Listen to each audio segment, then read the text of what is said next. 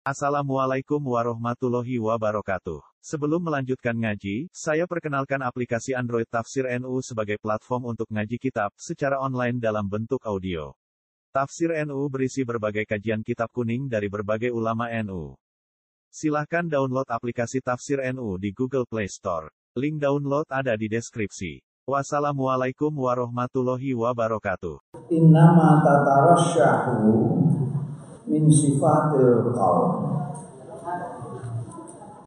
angin mestine mapan nancep ngantek dadi laku-lakune gauta-gauta badan. Iku min sifatil qalbi saking dene sifat-sifate hati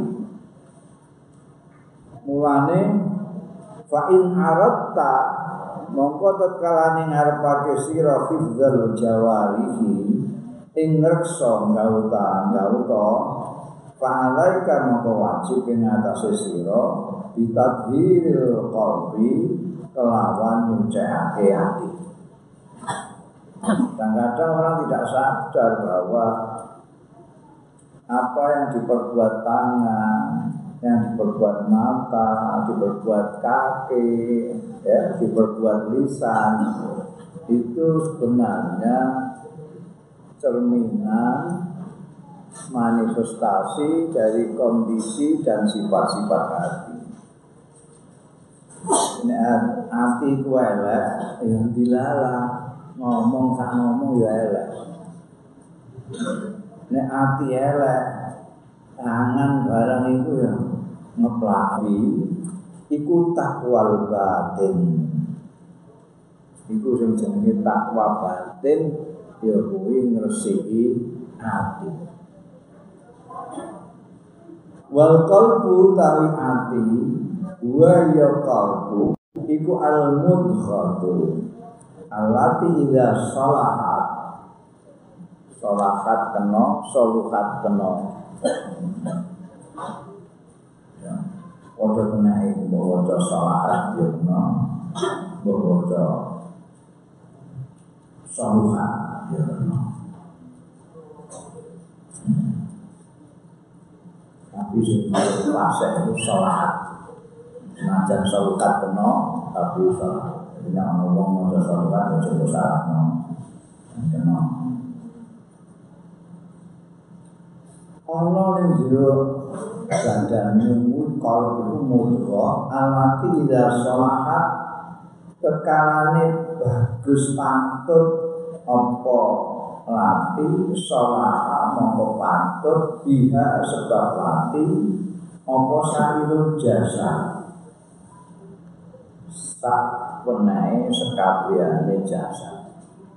Wa idza fasada tapi nek rusak iya lati fasada merusak biha sebab lati mau opo al jasa jasa kaya dingendikake kanjeng Rasul sallallahu alaihi wasallam. Dawuh kanjeng Rasul ala na fil jasati mudghah. Wa idza salahat salahat salahat salahat salahat jasa wa idza fasada fasada jasa itu sih soal anu untuk soal hati kan Rasul Sallallahu Alaihi di dalam diri kita ini ada segumpal daging yang namanya kol ala wahiyal kol dari kanjeng Rasul Sallallahu Alaihi Wasallam. Ada segumpal daging kalau ini baik maka seluruh tubuh kita baik. Kalau buruk seluruh ini bisa diartikan secara fisik atau secara rohani. Secara fisik kalau itu nek kue nih pasar ning Arab kono takok ambekan bakul daging anda tol kue takok tol Wih, itu jantung. Ini gini ada makna hati. alkohol dua hati nanti sama sing bekas santri pengen cara terus kon hati-hati terus kalbun kalbun ya. Kalbun kalbun bumi sakoto hati-hati mbok tiba. Itu mereka ini selalu dimaknani kalbun itu hati tapi nek pasar Arab ning bakul daging kok takok kalbun ya dikai jantung mereka secara fisik bahasa Arab jantung kok. Nek api sing nggo sate iku kita nek kowe takok ati mbak nggo sate kowe takoke kita ning Arab kowe nek umroh haji bikin dah itu nanti. Nek muni pikol dikai jantung. Ning kene gak biasa jantung digoreng di sate kan gak biasa.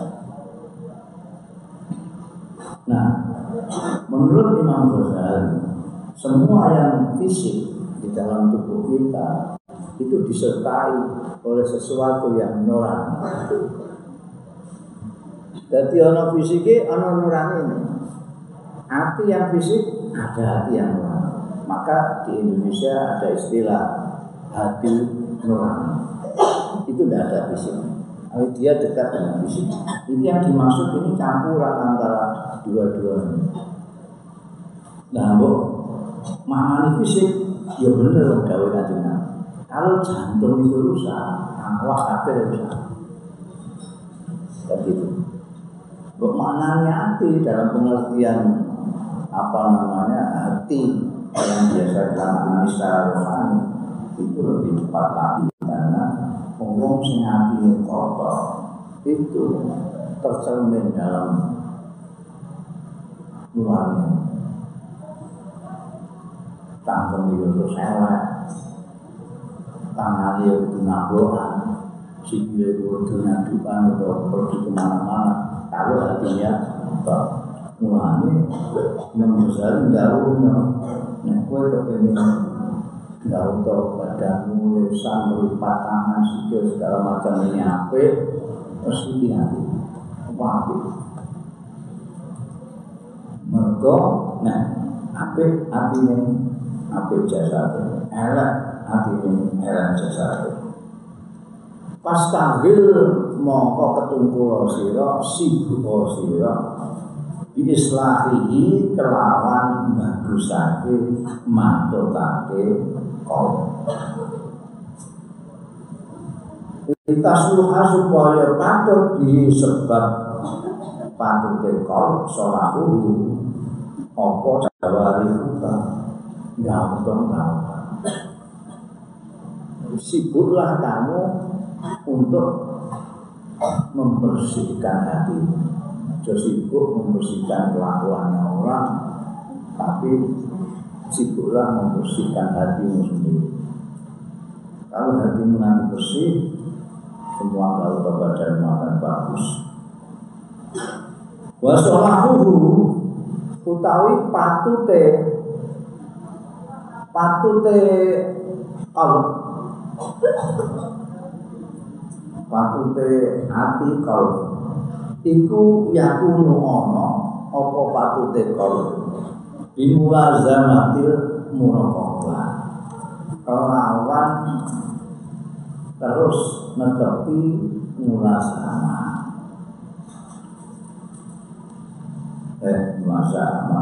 Mulasamatul muraqabah. Netepi terus muraqabah. Muraqabah itu injen-injen. Injen-injen itu tegese injen-injen maknanya itu gue harus selalu merasa bahwa kamu dia diinjen-injen diawasi dening Allah Subhanahu wa taala. Keimanan itu menjadi kunci karena dengan murakab murakabah kamu merasa selalu diawasi oleh Gusti Allah kita kan selamanya itu kadang-kadang standar kita itu diawasi publik, diawasi masyarakat, bukan diawasi Gusti Allah. nek ning kampunge dhewe apik alim khusuk sak piturute. Tapi sudah di luar lingkungan kampunge kono Jakarta apa ning Singapura. Terus saenake dhewe ora hati-hati kaya zaman ning kampung. Kenapa? Karena tidak ada yang ngawasi nah ini kampung diawasi konco-konco dulu ya berarti dia bukan Allah standarnya. Nek muraqabah iki mbok ning kene Jakarta, Singapura selalu hati-hati karena dia merasa diawasi terus oleh Allah Taala. Nah ya. Itu harus mulai zaman yang kepengen apik. Al-qawlu fi ma'asil qalb. Ini pembicaraan mengenai maksiat-maksiat hati. maksiat maksiat hati ini yang menyebabkan kemudian bleber gue gauto gauto Iklam anas sifat mazmumati al-mumata fil qalbi kathira iklam ngerti sira anas sifat mazmumata setuhune sifat-sifat sing tercela fil qalbi ing dalem ati kathiratun oke sifat-sifat elek sing tercela itu banyak di dalam hati itu. Wa tariqu tadhiril qalbi utawi carane ngresiki ati min radha iliha saking elek-eleke hina-hinanya sifat sing mazmuma iku tawilatun dawa pembicaraane dawa kowe nek kepengin ngresiki ati dari kekotoran-kekotorannya hati itu banyak sekali nanti pembicaraannya. Wasabilul ilaji fi fiha utawi dalan kanggo ngobati kanggo nambani fiha ing dalem sifat-sifat eleke ati kuwi ghamidun angel. Rada angel ora gampang. Soal hati iki ngapikno hati ngobati sakit hati ini tidak gampang. Waqadin darasa teman-teman wis lungsur mentek lah Indarosa itu sedikit demi sedikit habis Indarosa. Bil kuliati kesalahan keseluruhan. Nah Indarosa sedikit-sedikit hilang, tapi bil kuliah ya hilang belas. Apa ngilmu ngilmune nambani penyakit-penyakit hati. Wa amalu lan ngamale tadhirul qalbi kalau rujuke. Dadi ilmu wo ngilangno kotor-kotore ati wis meh luntur meh gak ngamal ya gak wong sing bekerja untuk membersihkan hati itu gak sing akeh iku wong sing kepengin membersihkan kelakuane wong liya membersihkan hatinya sendiri itu hampir sudah jarang sekali Wong kok sibuk memperhatikan dirinya sendiri dalam pengertian untuk memperbaiki diri sendiri sudah jarang sekali. Nek berbicara tentang diri sendiri, ya artinya kepentingan, kepentingan, kepentingan. Kepentingan pun kepentingan yang sesaat, bukan kepentingan jauh sampai masa depan dino kiamat bareng. Nek masa depan mesti hati nih itu jadi sasaran penelitian dia. Kene apa kok ngilmune ngamale wis lungsur? Li ghaflatil khalqi an ampusihim krana lalainya wong kuno nek maknani talumpe. Aku tak goleki ning ngene kamu sok gak ketemu talumpe. Itu bahasa apa?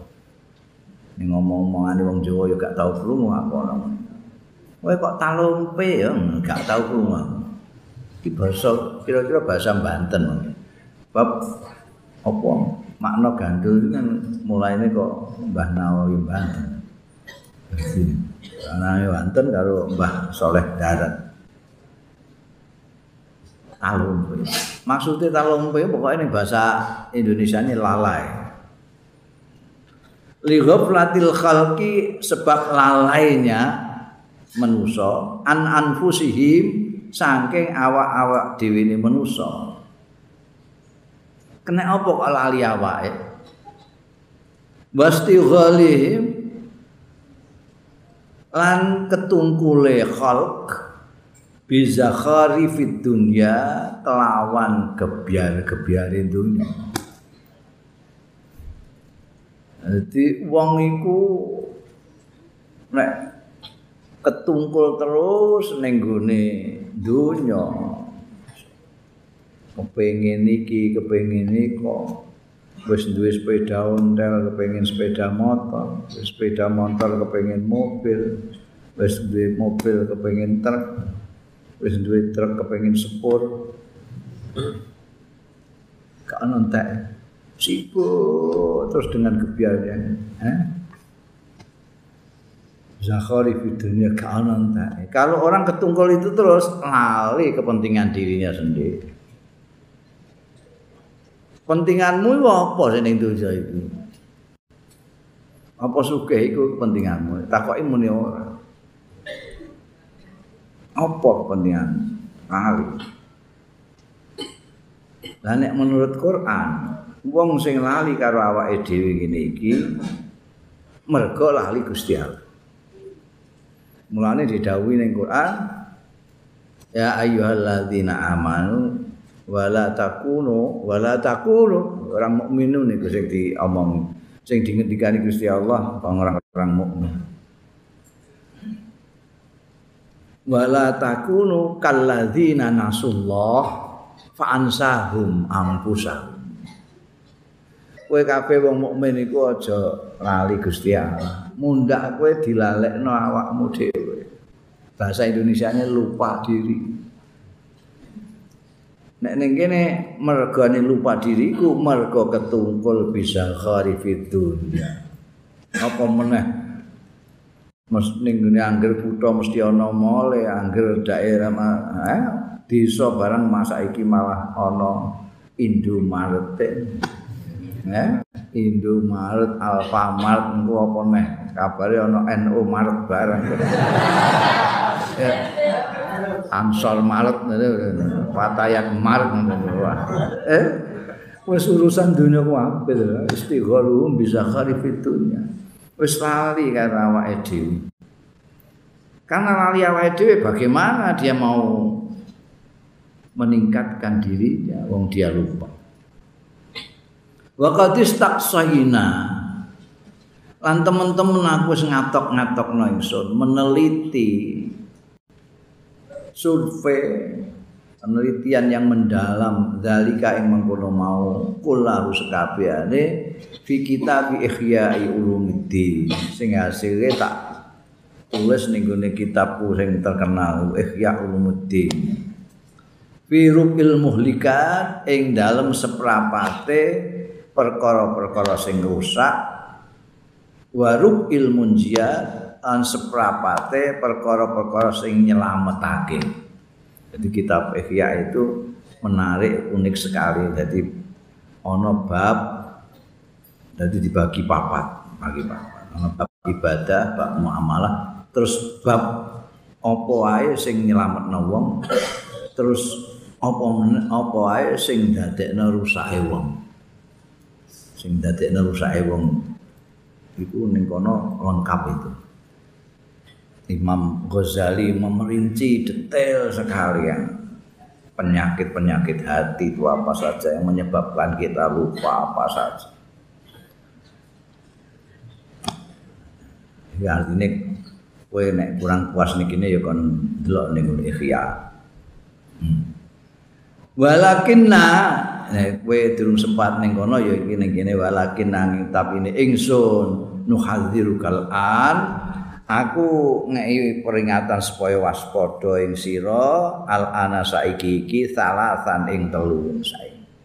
Kowe durung sempat delok ikhya iki saiki ae tak kandhani kowe supaya menghindari tiga hal.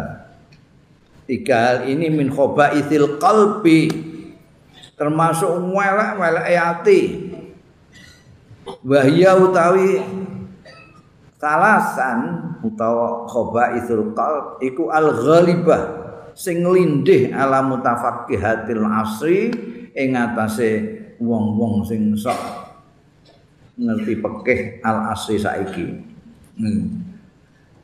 nek fakih itu pancen wong ngalim ilmu agama nek mutafakih iku sing kepengin diarani ahli agama saiki kowe sering roh mutafakih apa fakih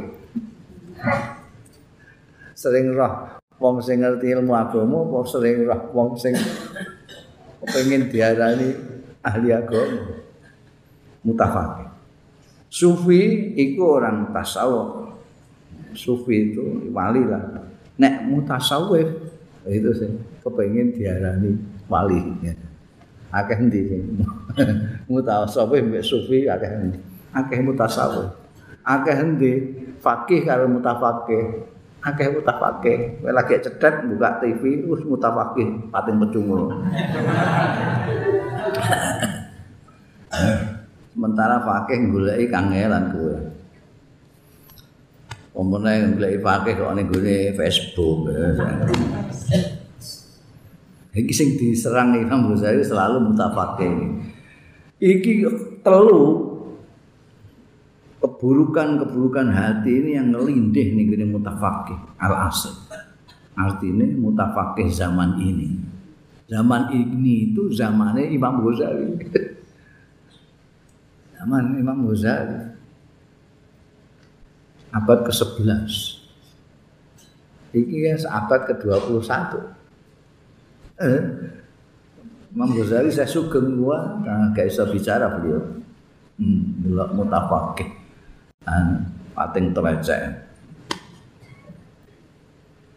Kenapa saya akan memberikan tiga ini? Li takhuda minha supaya ngalap sira minha saking salasan iki hadroka ing ati-ati waspadamu supaya kamu waspada. Sebab apa? Fa innaha mongko setune salasan iki iku muhlikatun.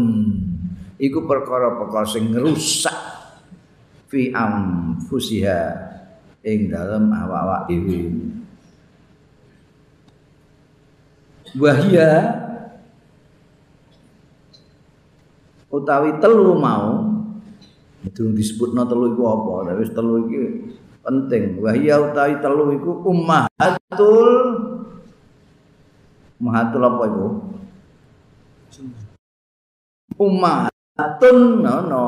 Ummahatun itu merupakan induk-induk mbok-mbokan. Li jumlatin minal khobais. Kedua sejumlah minal khobais sanging keelean-keelean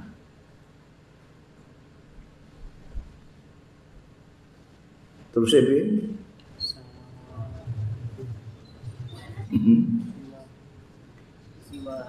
siwahan piye? Kok siwahan itu ya mesti kandakno li ta'khudha minha hadraka fa innaha muhlikatun fi. Terus piye? Ambusia ya eh. Di ambusia merusak dia sendiri sendiri wahya ummahatun dadi pokok-pokok jumlatin minal khabith siwa eh ini induk pokok-pokok yang tiga ini induk dari sejumlah kejelekan-kejelekan yang lain Jadi gue diberitahukan tiga ini saja untuk mewaspadai yang lain-lain. Karena mbok-mbokan ini telu ini. Jadi kejelekan-kejelekan lain itu nanti sumbernya dari tiga ini. Apa itu tiga? Wahia utawi salasan iku al hasad. Hasud eri drengki. Wong untuk nikmat kok Gusti Allah kowe mangkel iku kasut. Kamu sing paling Gusti Allah kok kowe mangkel. Kancamu kadang-kadang saiki wong yo lucu wong menghasuti kadang-kadang sing dihasuti itu ora pantes lho. Nek warung kono laris kene gak ngene kasut tetep member kon bolak-balik roh warunge kono kok sing tuku kok pirang-pirang kene kok sepine ra karuan. Terus timbul kasut. Iku mesti nganggo dukun kok. Mosok saben dina kok kebek terus ora wayahe mangan barang mesti kebeke. Nek ora ya kanca-kanca dhewe kok kadang-kadang kasut itu memakan diri sendiri terus bisa berlaku sampai ekstrim. Terus golek dukun nyantet bareng ngono. Kasut. Iku wis rada pas. Ana sing kasut iku mergo kancane dikon ngimami. Iku ya ora pantes blas. Terus ini mah biyen yang pondok pinter aku deh saiki deh ngimami wengkae iku. Yo wong udah mripate yo tutupan bathok iki wong dapure ngono dadi imam. Iku imam. Imam kok dikasut itu piye? Dagang lalu itu kasut. Ya biasanya itu sing kasut itu iki nek ambek wong liya gak tau kasut. Padha kajine ngono padha dagange kasut kasutan. Kaji karo Cina gak tau kasut.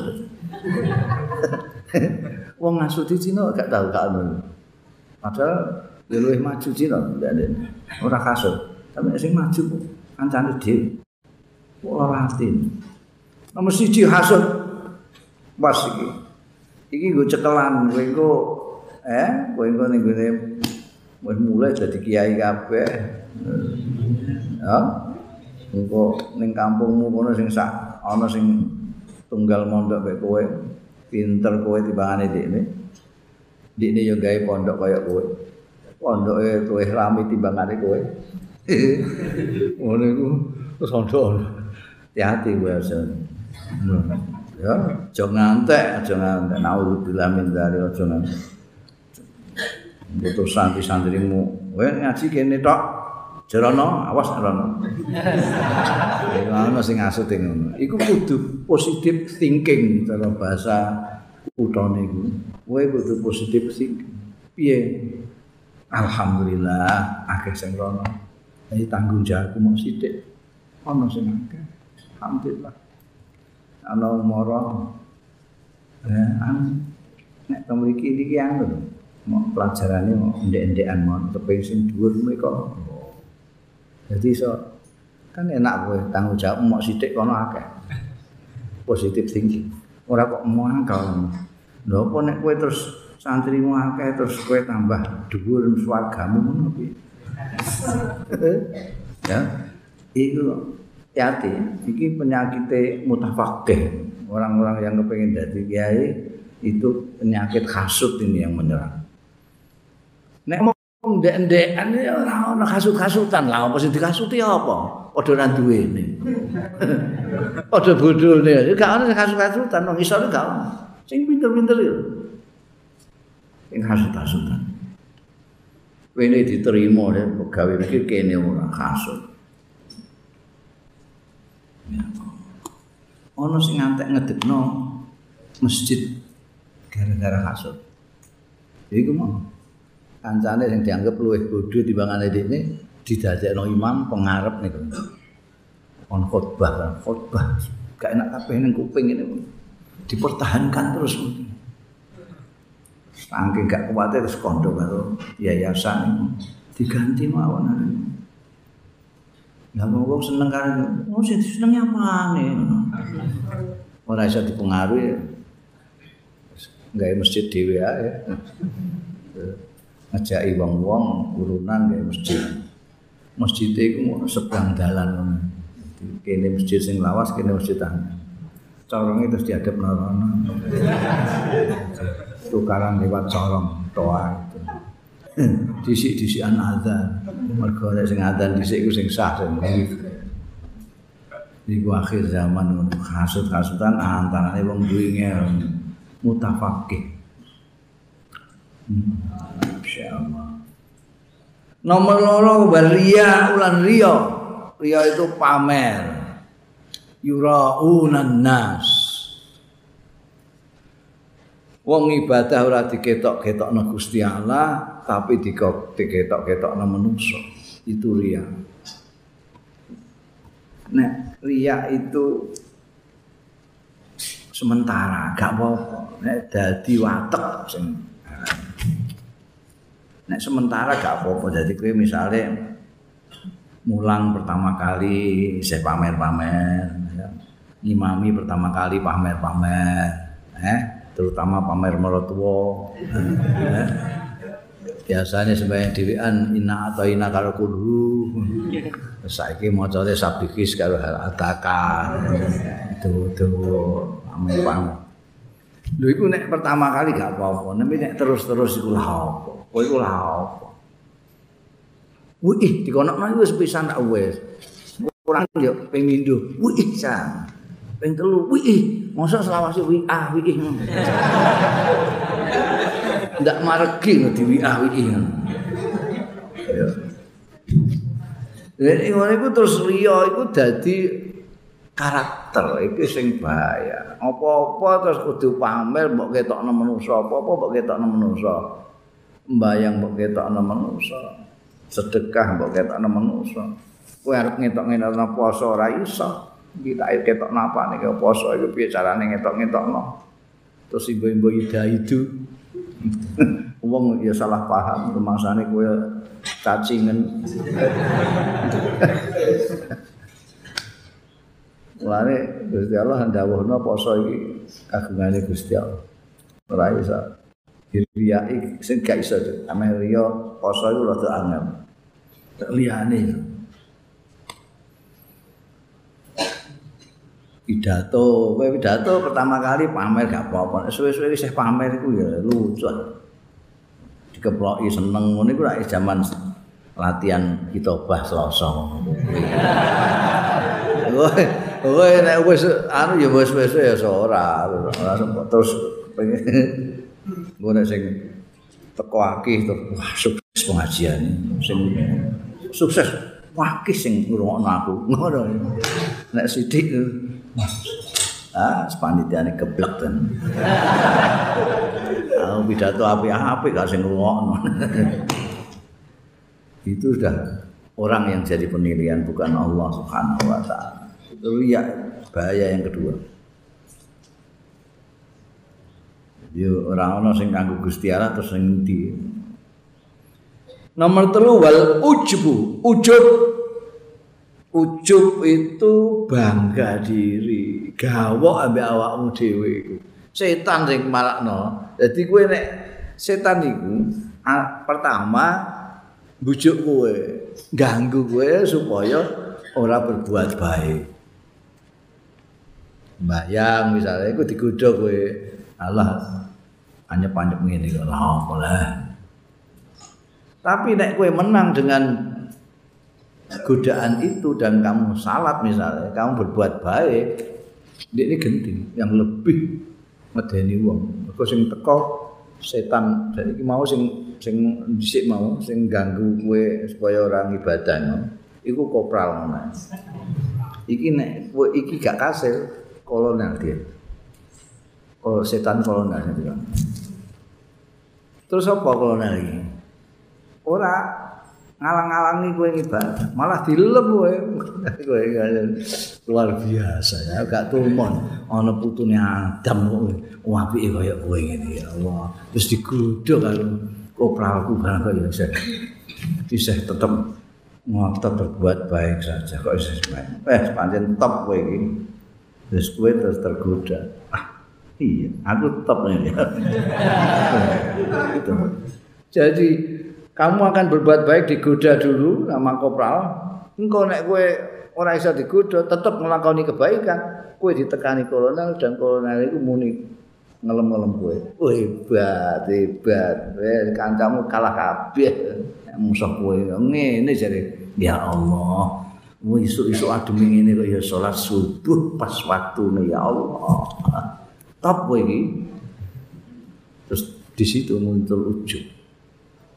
Ujub. Bangga diri. Ujub itu nek gak ana sing ngelem, iku ya ngelem awake dhewe. Ujub iku pancen ngelem.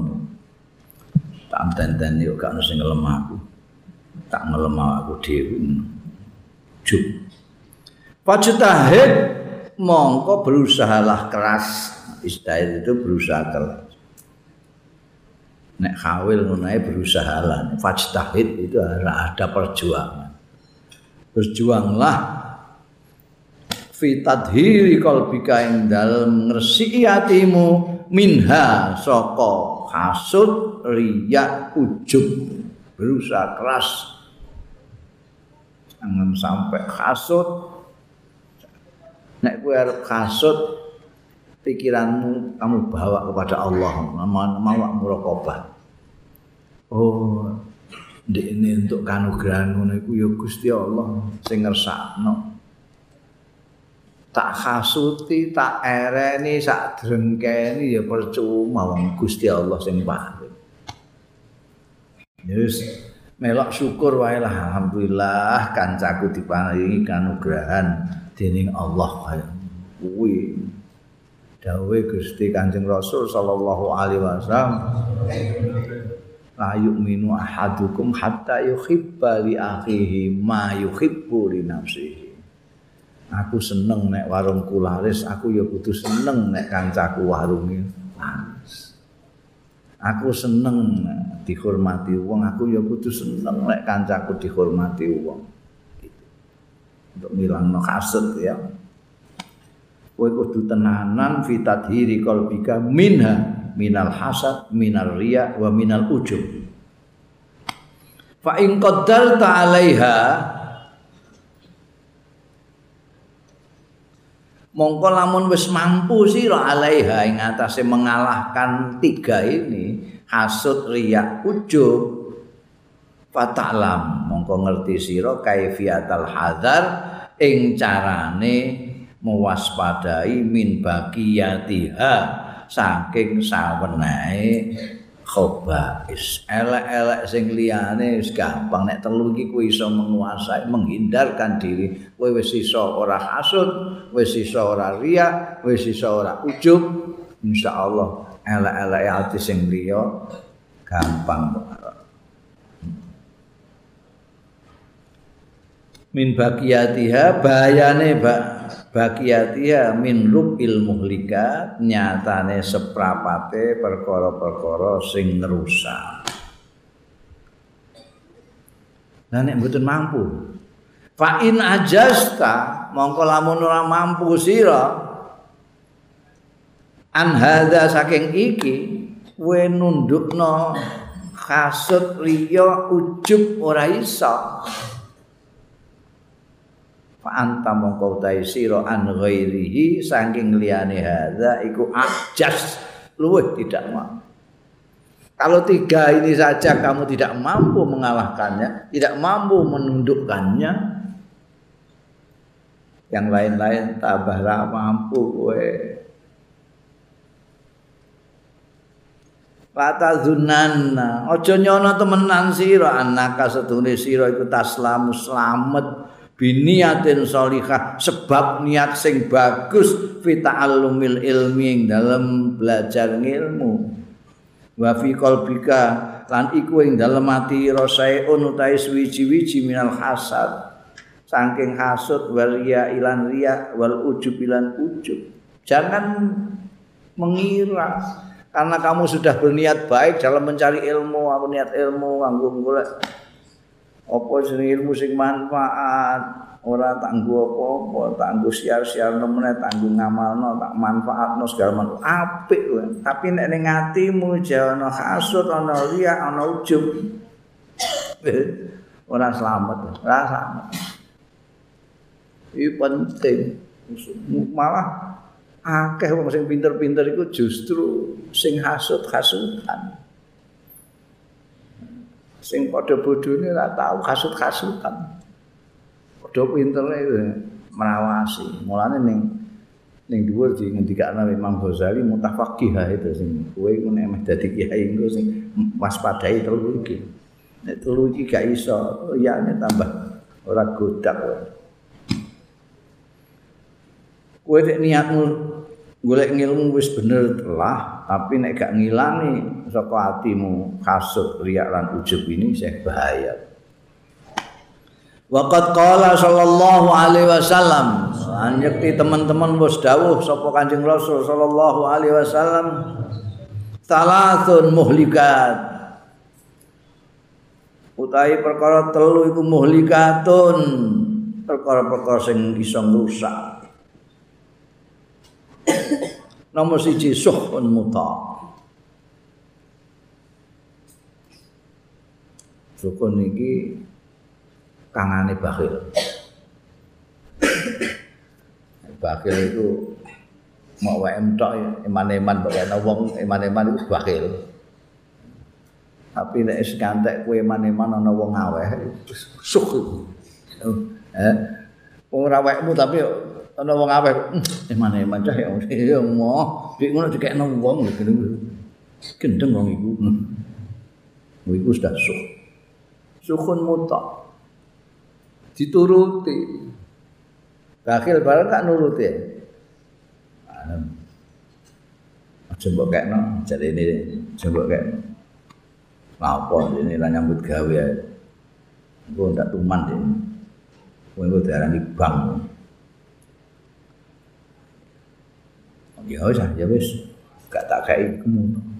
Ditaati. Kebahilan diikuti. wahawan mutbak lan hawa nafsu yang diikuti ini mau ditaati ini diikuti hawa nafsu dituruti ya pengen gini dituruti ini dituruti ngejak tukaran turuti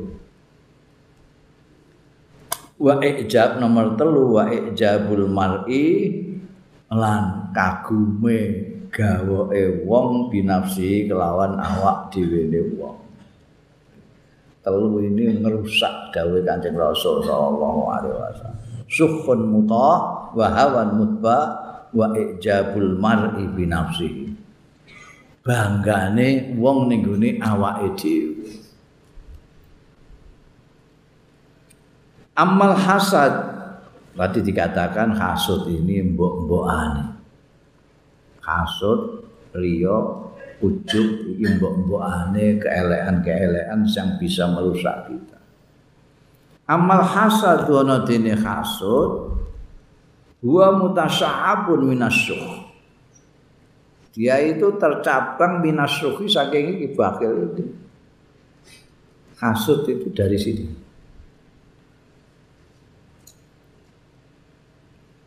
Fa innal bakhila mongkostune wong sing bakhil.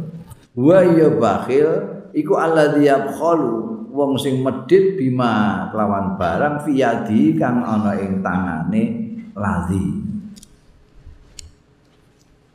ala ghairi ing atase liyane. Ndekne diwehno wong liya iku eman-eman gak gelem ngeki wong iku jenenge bakhil. Wasyahi kangane bakhil sing disebut sukh waladhi yaqalu wong sing medhi mate Gusti Allah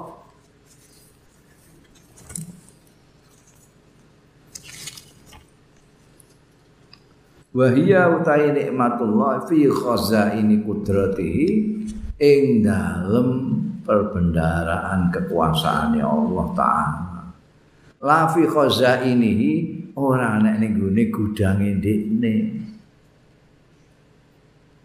ndekne medhi medhi ala ibadillah ing atase kawula-kawulane Gusti Allah taala.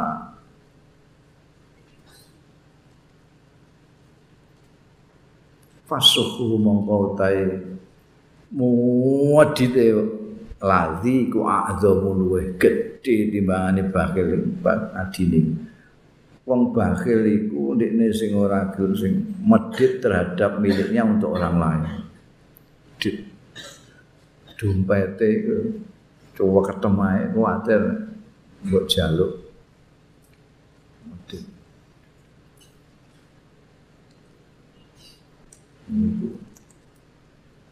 Angger lek-lek kemari dikunci dibuka dikunci kok menawa duwe ana sing ilang. Meh ngetokno ngantek kanggo keperluane dhewe itu untuk kenikmatan dirinya sendiri itu eman-eman.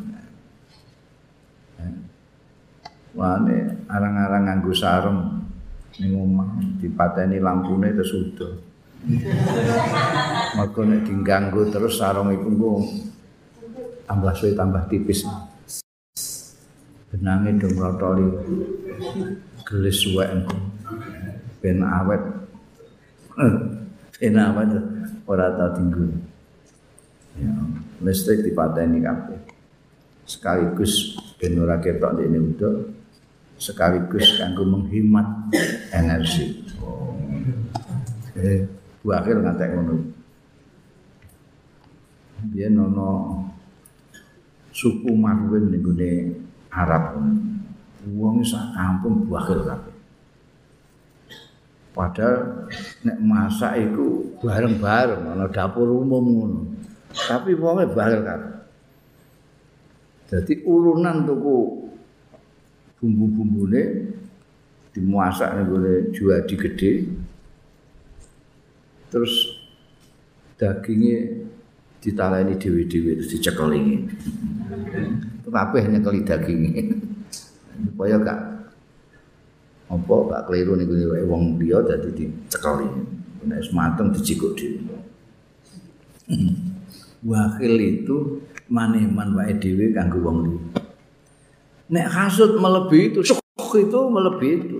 Syukur itu adalah eman-eman bukan dari dompetnya, bukan dari lemarinya, bukan dari berangkasnya, tapi dari berangkasnya Gusti Allah. Sing diparing no, karo wong liya ini keberatan. Dura kok lemarimu kok kowe keberatan. Iki ini Gusti Allah. Ora kok gudangmu kok kowe keberatan. Iki gudange Gusti Allah diparingno kawulane dhewe. Lah kowe kok lara atimu lah apa? Mergo duwe syukur. Jadi dawuh Kanjeng Nabi tiga tadi asyukul muta itu yang menjadi kemudian menjadikan orang hasud itu kan gitu. Dia enggak rela ana wong diparingi Gusti Allah. Ora trimo dekne gak rela duwe dikene wong. Tapi gak rela Gusti Allah maringi wong lucu kawula kawulane dhewe diparing kok kowe lara ati mulane fasuhu a'zam wal hasud utawi wong sing hasud nek hasad iku hasude ini bahasa Indonesia hasud kabeh hasud iku wonge hasad kelakuan. Wal hasud utawi wong sing hasud Wa utawi al hasud iku alladhi yashukku alaihi wong sing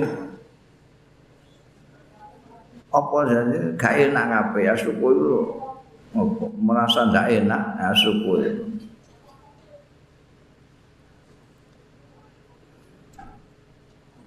tertusuk piye pokoke gak enak kabeh. Alaihi ing atase lari apa in taala? Anggone maringi nikmat sapa Allah taala min khazaini qudratihi saking perbendaraan-perbendaraan kekuasaane Allah ala abdin ing atase kawula min ibadi saking kawula-kawulane Gusti Allah. Mbah paringan iku bi ilmin berupa ilmu, au malin utawa bondo, au mahabbatin utawa kecintaan fi qulubin nas. Utawa kecintaan fi qulubin nas sing dalem ati-atine wong. au hadzin utawa bagian minal hudud saking pira-pira bagian kata annahu sehingga setuhune alazi ayu hibbu yakti demen sapa alazi hasud demen zawalaha ing ilange nikmat mau anhu saking abdin min ibadihi mau. Wa ilam yahsul senajan ora kasil lahu keduwe ndikne bidzalika kan ngono hasude mau apa saya un suwi-wiji mintil ka nikmati saya mengkono-kono nikmat. Fahada mongko ta iki ku muntahal khus iku puncak daripada kejelekan iki konggone Gusti Allah di Gusti Allah maringi kawulane sing dikersake dari perbendaraane Gusti Allah dhewe. Gusti Allah maringi ngilmu ning gone wong sing dikendaki Allah. Gusti Allah maringi bondo ning gone wong sing dikersakno Gusti Allah saka perbandaraane Allah dhewe. Gusti Allah paring kecintaan orang kepada hambanya itu sendiri. Kok wong hasud kok lara atine piye? Ana wong dikai rezeki lara atine. Ana wong dikai ilmu lebih dari dia lara atine. Wah, hasud Wah, terus ngomong ning dindi. Iku jane gak pati ngalim ngono. Pencitraane tok ae sing hebat itu. Jane gua blek. Entuk ngalim-ngalime dhewe paringane Gusti Allah kok mbok kasut. Ana meneh sing mahabbah fi qulubin nas. Paringane Gusti Allah itu berupa orang itu menyintai seseorang kawulane Gusti Allah. Kowe ora usah meri. Odo seneng ngono iku lha apa? Potongane ngono ae. Gagah ya gagah aku. Pinter ya pinter aku. Ngono iku menawa ya ngingujin ngono bareng iku lha Itu palingane Gusti Allah. Wong disenengi wong iku ya Gusti Allah. Wong diparingi rezeki ya Gusti Allah. Wong diparingi ilmu Gusti Allah. Wong dikai nasib baik, wong itu nasib apik tenan ya Allah. Aku kok nasibku ngene terusan. Aku apik. Pengen dagang kaya ndik ini. Waris gak karuan aku pengen dagang pakai impre-impre ameh dagang es udan terus-terus ngene. terus muangkel karo sing bejo terus iki. Terus menghendaki supaya itu dicabut. Kepinginan wong hasud tak ngono. Nek roh warung laris muga-muga bobor. Ana wong disenengi wong muga-muga gedhingi wong. Ngono. Kuwi padahal ya ora ilang tenan, ora iso ilang. Kowe malah lara kabeh. Wong hasud iku lara dhewe. Wong sing dikasuti ora rumangsa. Sing dikasuti ora rumangsa, ya ora kalong apa-apa. Ndik ini bingung iki. Kok gak gak ilang-ilang wong sing don jajan niku niku. Terus sae. Buang kene oh, apa dukune sapa? Lara kabeh golek dukun ya ora ono dene ora dukun ra apa wong iku paringane Gusti Allah. Nanti wong hasud kuwi sebelum menyakiti orang lain, dia sebetulnya menyakiti dirinya sendiri. Loro kabeh. Dan itu menurut Imam Ghazali muntahal khubus. Elek yang paling top ya ngono Gusti Allah paling nikmat ning ngene kawulane kok lara ati. Walidhalika karena arah iki kala Nabi yudawu sapa Kanjeng Nabi Muhammad sallallahu alaihi wasallam. Al hasadu yakulul hasanah drengki serai iri hasud kuwi yakulu grogoti ya hasad al hasanati memakan ya hasud al hasanati yang kebaikan-kebaikan. Kama tak kulunnar kaya dene anggone mangan geni al hataba kayu. Hasud itu bisa menghilangkan kebaikan-kebaikan. Kowe aja kasut untuk kebaikan-kebaikanmu dadi ilang. Mergo kowe gedhingi sesuatu paringane Gusti Allah ning kawula-kawulane dhewe. Terus sing apik-apikmu iku malah kok entek. Kaya dene geni ngentekke kayu ngono kae. Wal hasudu dai hasud wa ya al hasud iku al muadzab iku sing tersiksa alladzi la yurham sing ora disakake disiksa gak ana sing sakake Oh, ini orang aku, nek nek kasut itu gak tahu ngaku. Kowe kasut biasa lu. Gak, gak. Kasut piye? Ya jadi ya gak ana sing nyake nih ini orang aku. Tersiksa terus dan sing nyawang kancane sing sukses itu lara kabeh. Nyawang sing sukses lara saben dina nyawang terus pada tersiksa terus. wala yazalu lan ora barbar ora gingsir-gingsir ya hasud fi azabin daimin ing dalam siksaan yang langgeng fit dunia ing dalam dunia bisa sekali kamu hasud kepada orang kamu akan merasakan seperti disiksa batinmu selama-lamanya. Tersiksa. Nggak nyawang wong itu lor nyawang ini lor apa meneh? Ono tambah. Tambah bekasuti tambah sukses. Tambah sukses tambah sukses.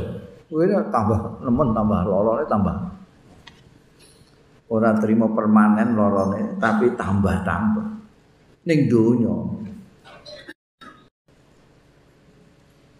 Fa inna dunya mongko sedene dunya iku la takhlu ra sepi ya dunya kotu babar pisan. Min khuluqi min khuluqi kathirin min akranihi saking pekertine wong akeh min akrani saking kanca-kancane. Hasud wa ma'arifihi lan kenalan-kenalane hasud. Mimman laking wong anamallahu sing paling nikmat sapa Allah alaihim ing atase khalqun kathir mbah bi ilmin lawan diparingi ilmu au malin utawa bondo au jahin utawa pangkat. Para yazalu moko ora gingsir-gingsir ora barbar terus menerus si hasud mau fi adzabin daim ing dalam siksaan yang langgeng. Fit dunia ing dalam dunia ila mauti sampai sampai mata wala azabul akhirah lan nyekti utawi siksa akhirat iku asad luwe nemen luwe dahsyat wa akbar lan luwe gedhe Wong sing hasud itu terus menerus akan wong sing wis duwe sifat, duwe karakter hasudan, Iku tersiksa terus menerus. Kenapa? Di ini misalnya hasut karo si A, karena si A itu apa namanya sukses. Kalau ini sing misalnya si A ini lunga indah misalnya, gue ono si B, ya sing sukses juga. Ini hasut nih. Gue ono C sukses hasut juga. Terus nek pirang-pirang iki kancaku kok sukses kabeh kok gak dhewe lho tambah nemen dik tambah nemen iku ning dunya mergo kanca-kancane itu banyak yang diparingi Gusti Allah apa saja kalau dia kok hasutan merinan ya wis lara terus lara terus iki dikai tambahan ilmu iku tambahin tambahan rezeki iki untuk tambahan pengaruh dan seterus-terusnya Di ini terus lara atine terus. Eh, mati kaku eh. Iku siksa ning donya sampai mati ngono terus ae nek gak dilangi sifat kasute. Ning akhirat wah luwih dahsyat meneh luwih gedhe siksane. Bal la yasilul abdu.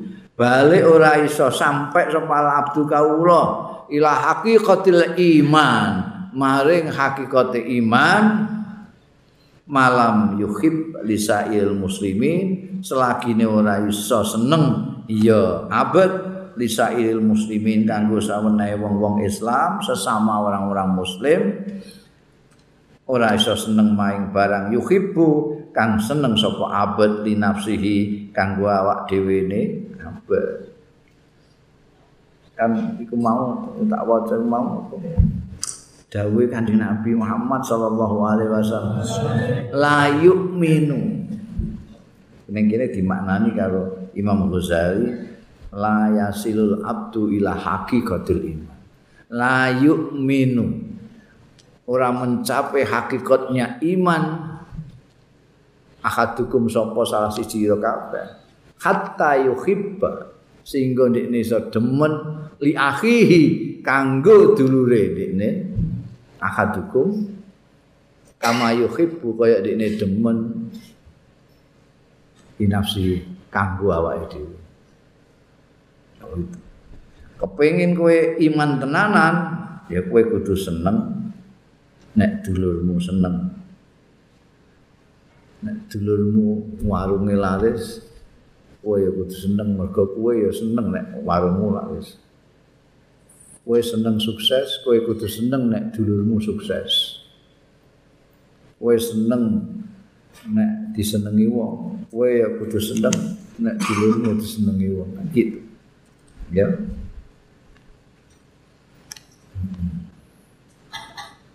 bal yang bagi ayusahimal muslimina fis sarra. Balik yang bagi balik prayoga. Balik prayoga. Ayusahimal muslimin. Yen to bareng-bareng ya abet al muslimina ing wong-wong Islam liyane. Fisarra wa dharra ing dalem kepenak wa dharra ilan ora kepenak. Mestinya begitu. Dengan sesama kawan sama saudara muslim itu harus bersama-sama. Dalam suka dan duka. Ojo kok nek kawannya suka kowe terus berduka. Ya, suka harus kita juga suka. Gembira bersama-sama sedih bersama-sama itu yang baik. Fal muslimu nakal bunya dawuh kanjeng nabi ngono. Iki saiki mbok pidato gak di rumah wong. Nah, tenang. Wong Islam dikongkon rukun mbek wong Islam itu gak di rumah wong. Uh, kurang up to date. Wong itu mesti kudu tukaran kalau dulu. Manjurno manjurno besar. Mbok waca hadis iki ditakokno kowe. Iku sahih ta ora? Fal muslimuna utawi wong-wong Islam kal bunyan. Kaya bangunan al wahid sing satu. Nah, redaksine ning ngene hadise kal bunyanil marsus.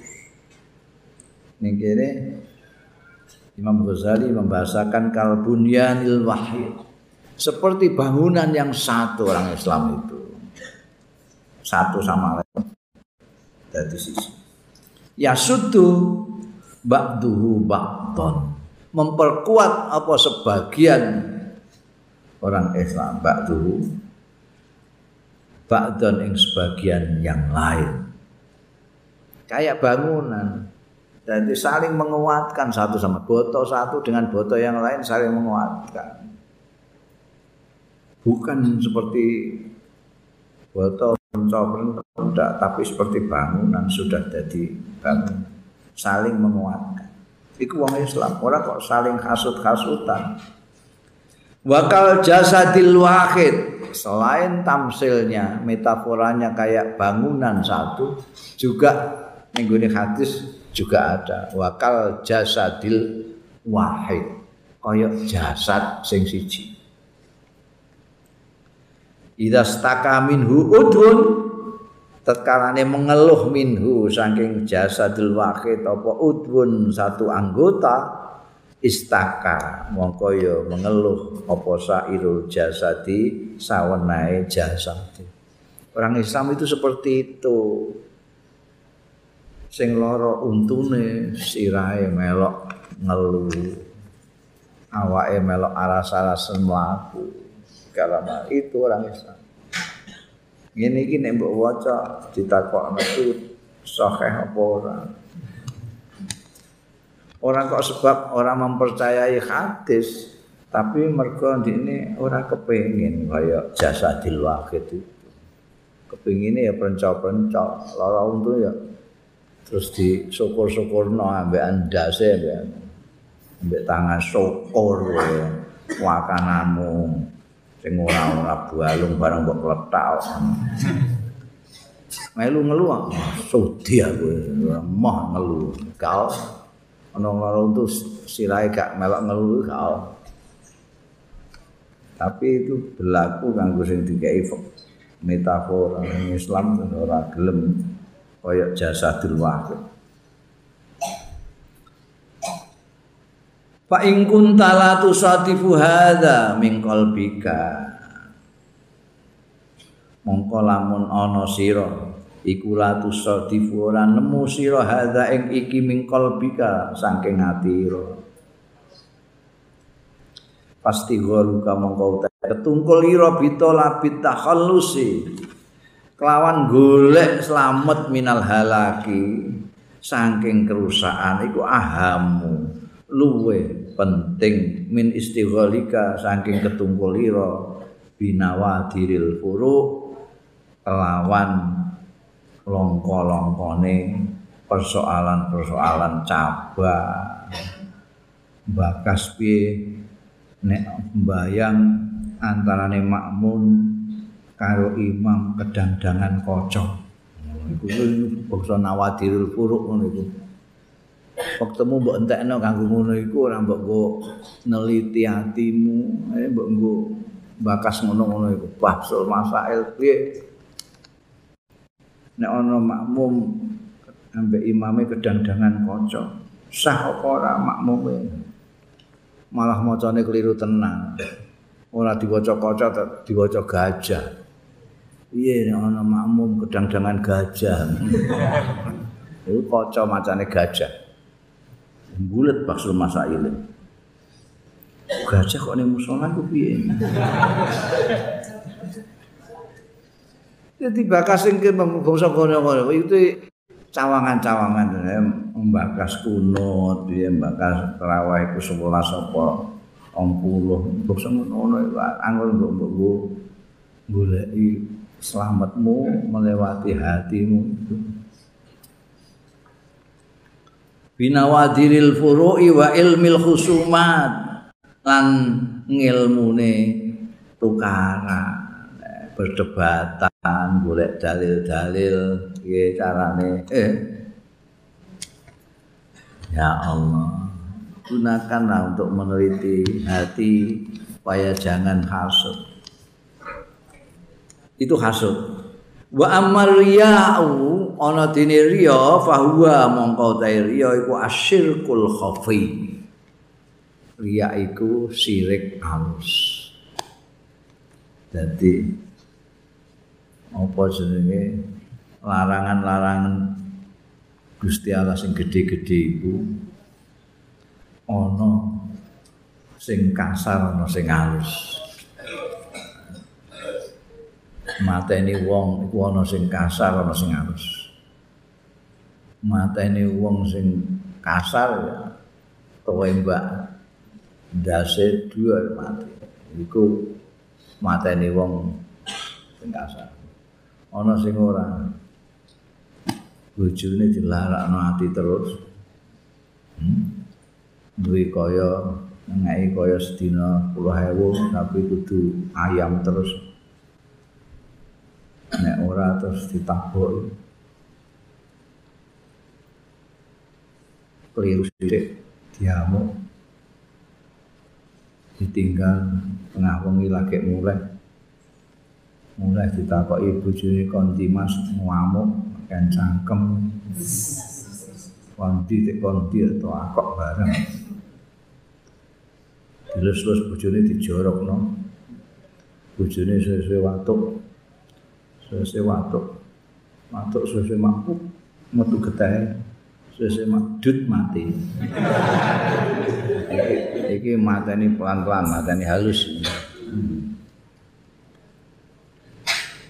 Syirik ya ana syirik halus yaiku arya bahwa syirkul khafi syirik sing sama. Wa huwa utawi syirik riya iku ahadu syirkain salah satunya syirik loro wa dzalika utai mengkono. Riya iku tolabukan nuntut ira al manzalata ing kedudukan fi qulubil khalqi. Ing dalem ati-atine manusa litana lah supaya mengkoleh sira kelawan manzalah mau al jaha ing pangkat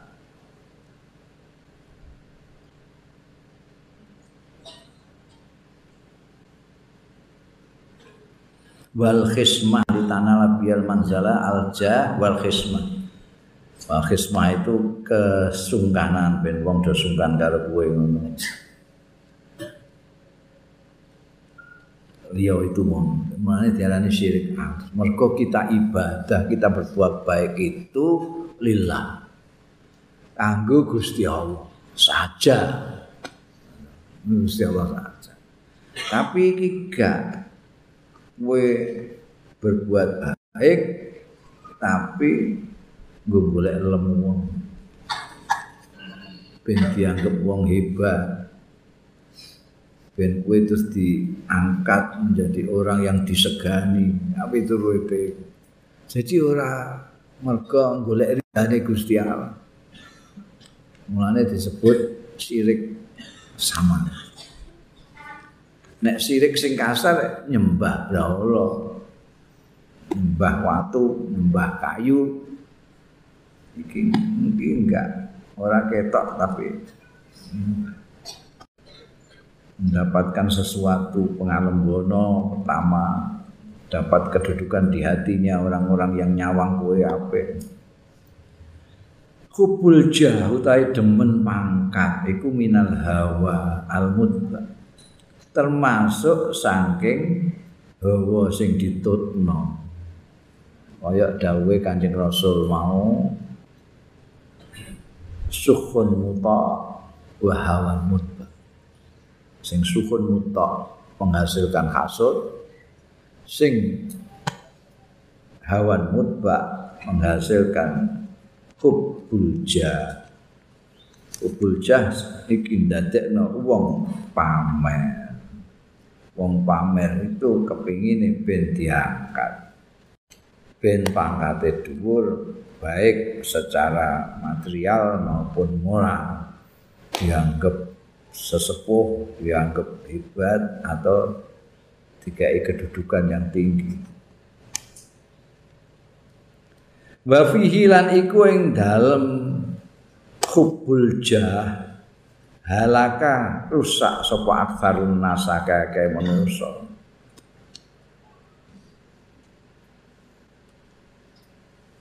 Fama ahlakan nasu ilan nas. Mongko orang rusak nasa ing wong ilan nas kejaba wong. Sing rusak wong iku wong. Walau ansofal nas lamun sadar apa anasu insap sapa anasu wong hakikatan secara nyata tenanan la alimu. Yakti ngerti yonas anna aktsara ma hum bi setune akeh barang hum kang utahe nas ing dalem ma. Minal ulumi saking pira-pira ilmu wal ibadati lan ibadah-ibadah fadlan an amalil adat apa meneh anak malil adati saking amal-amal kebiasaan? Laisa yahmil ora iso nggawa ya mamau hum ing nas alaiha.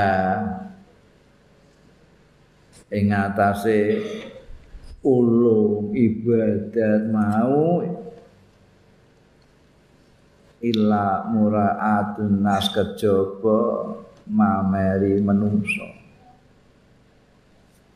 wahya utawi muraat iku mamerno ning gone manusa iku. Muhbitoh itu muspraake lil amali marang pira-pira ngamal. Muspraake itu artinya gak ganjaran ngamal getunu tapi musra mergo gak ana ganjarane. Kok wong ibadah sing mestine kanggo diketok-ketokno Gusti Allah. Tok ketok-ketokno wong. Golek ilmu krana wong ibadah krana wong.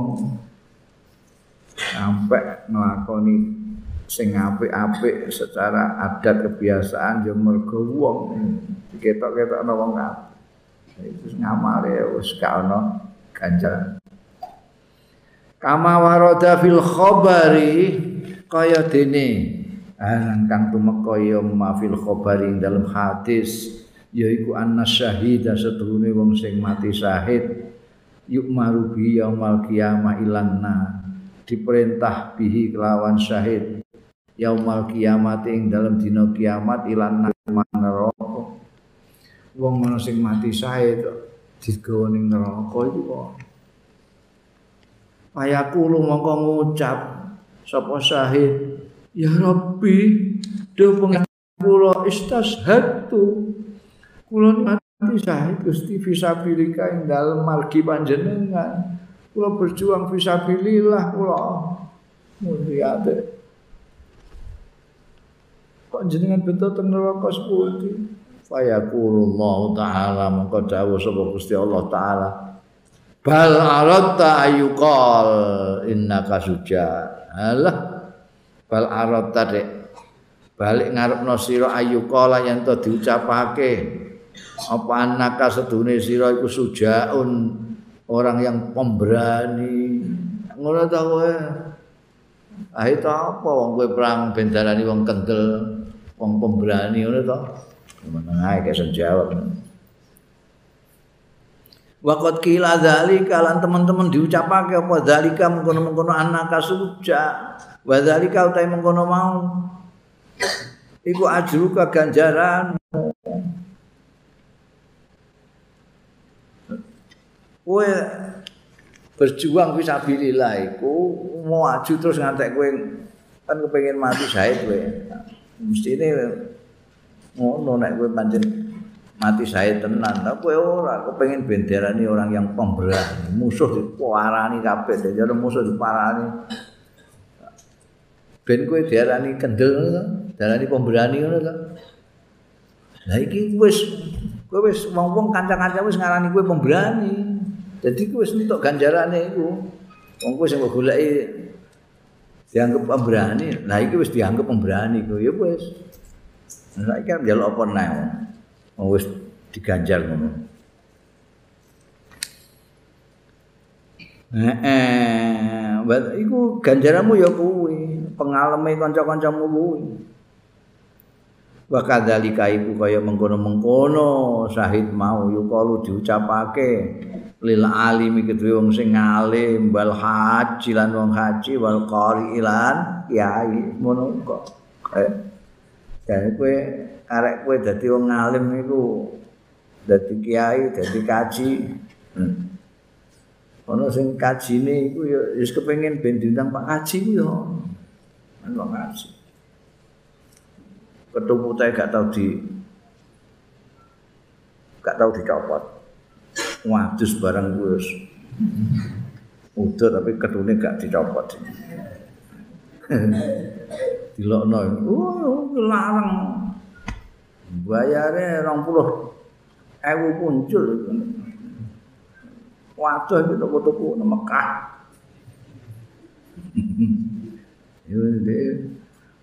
Kadang-kadang adol sawah adol sapi pokoknya ben iso diundang kaji. Beliau. Jadi tidak hanya untuk orang syahid tadi. Nek dalile ning hadis itu top misal syahid.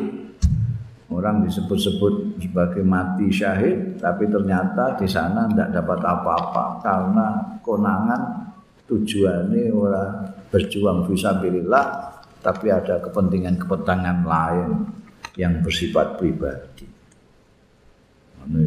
Dan itu berlaku untuk wong sing ngalim, sing kaji, sing kiai. Kiai wah iki nasrul ilmi kanggo nyiar-nyiar ngilmune Gusti Allah taala.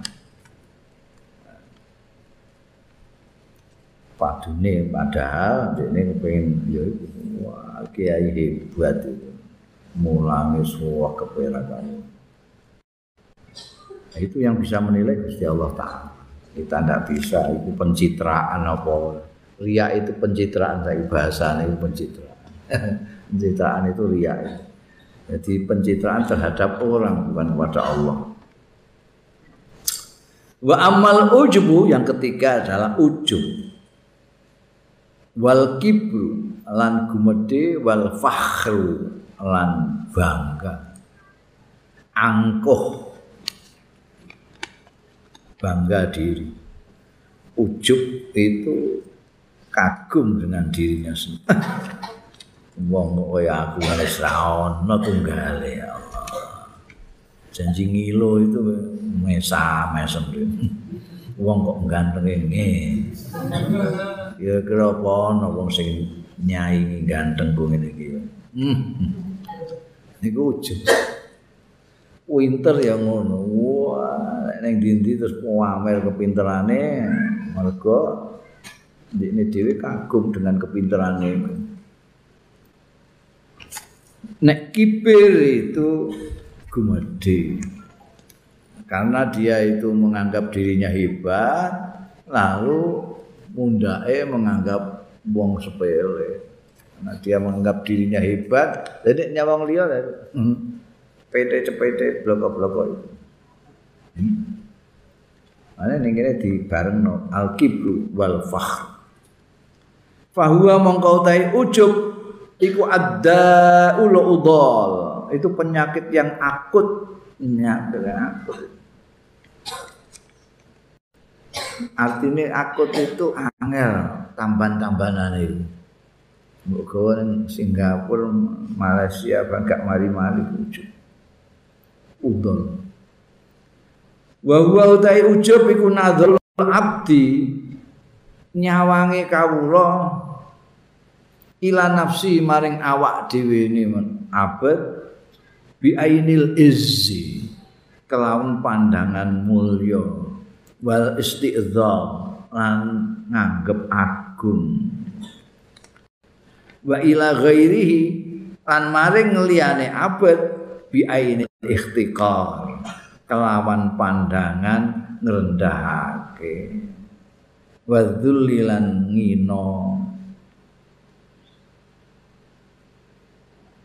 wa natijatu utawi natijae akibate hasile ujub ala lisane ngatasé lisane manusa iku ayyakula yen to ngucap sapa abet anae wa anae.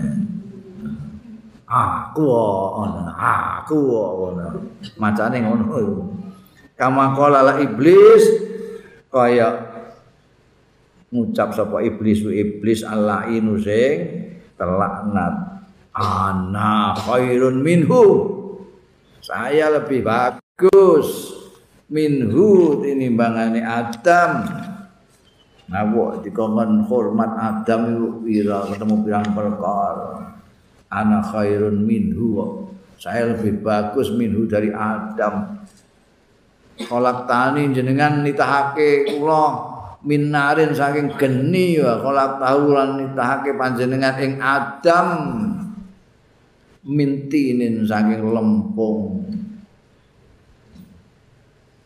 Tapi yang mencedakake mriki.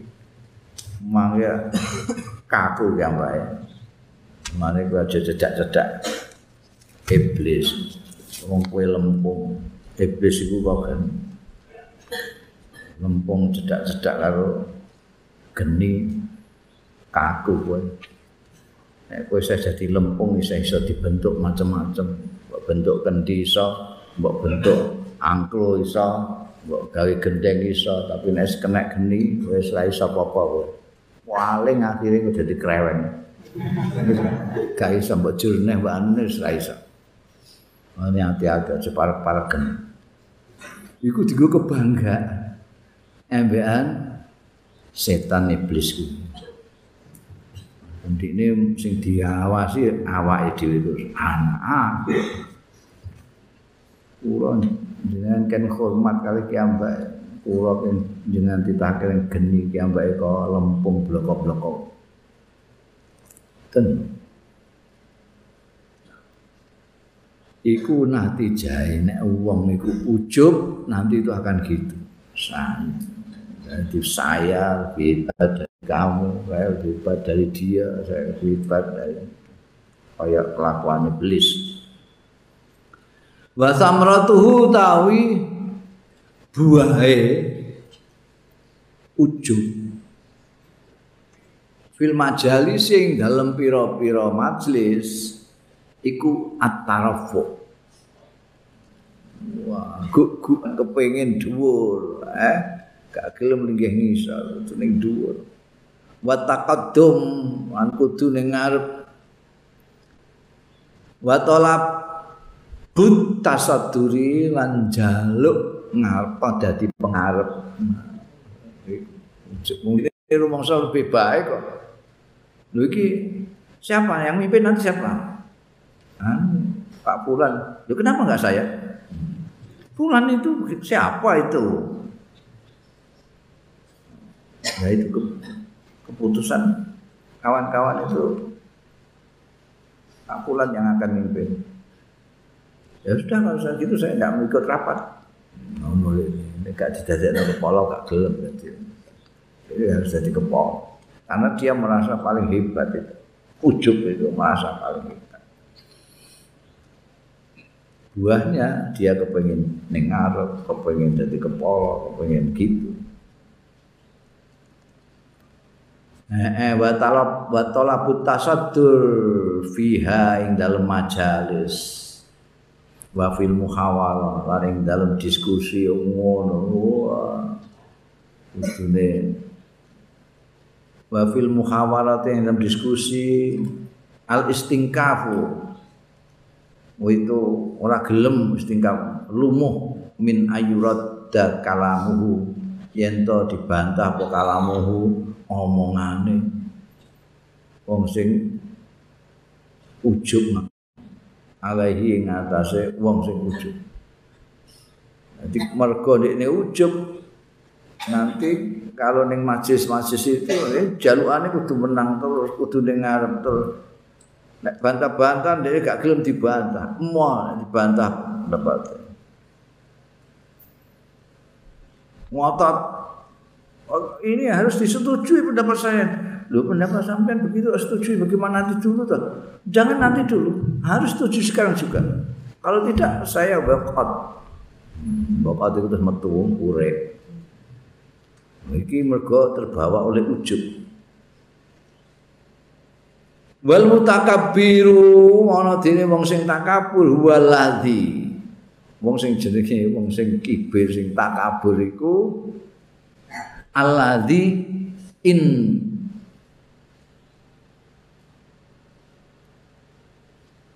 In muidza in muidza anifa.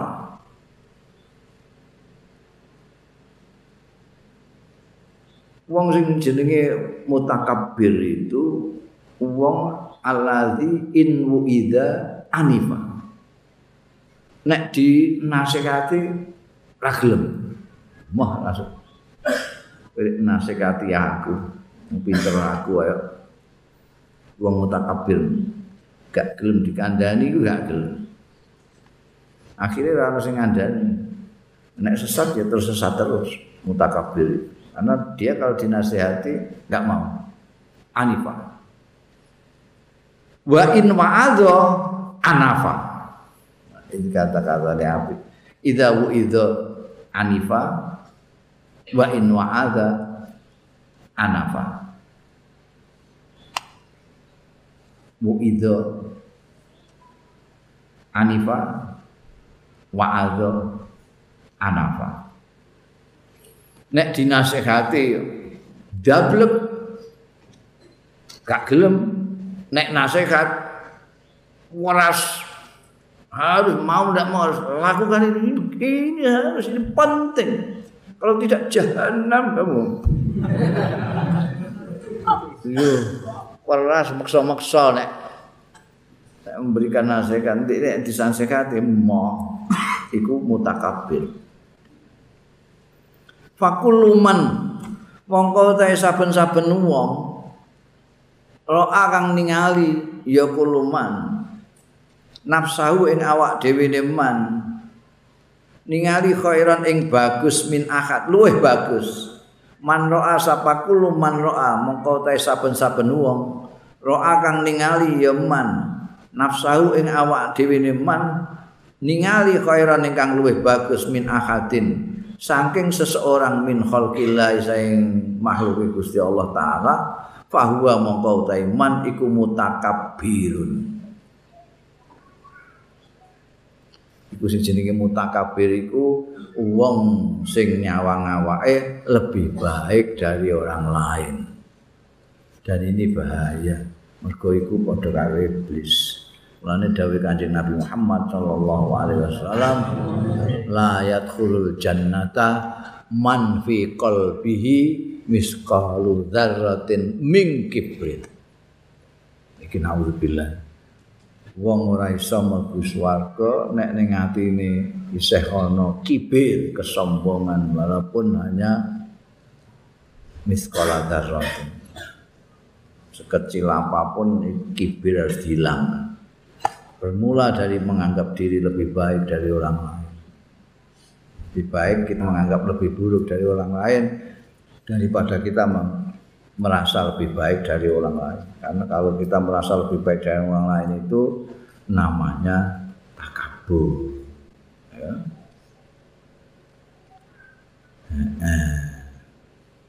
Bal yang bagi balik prayoga wallahu a'lam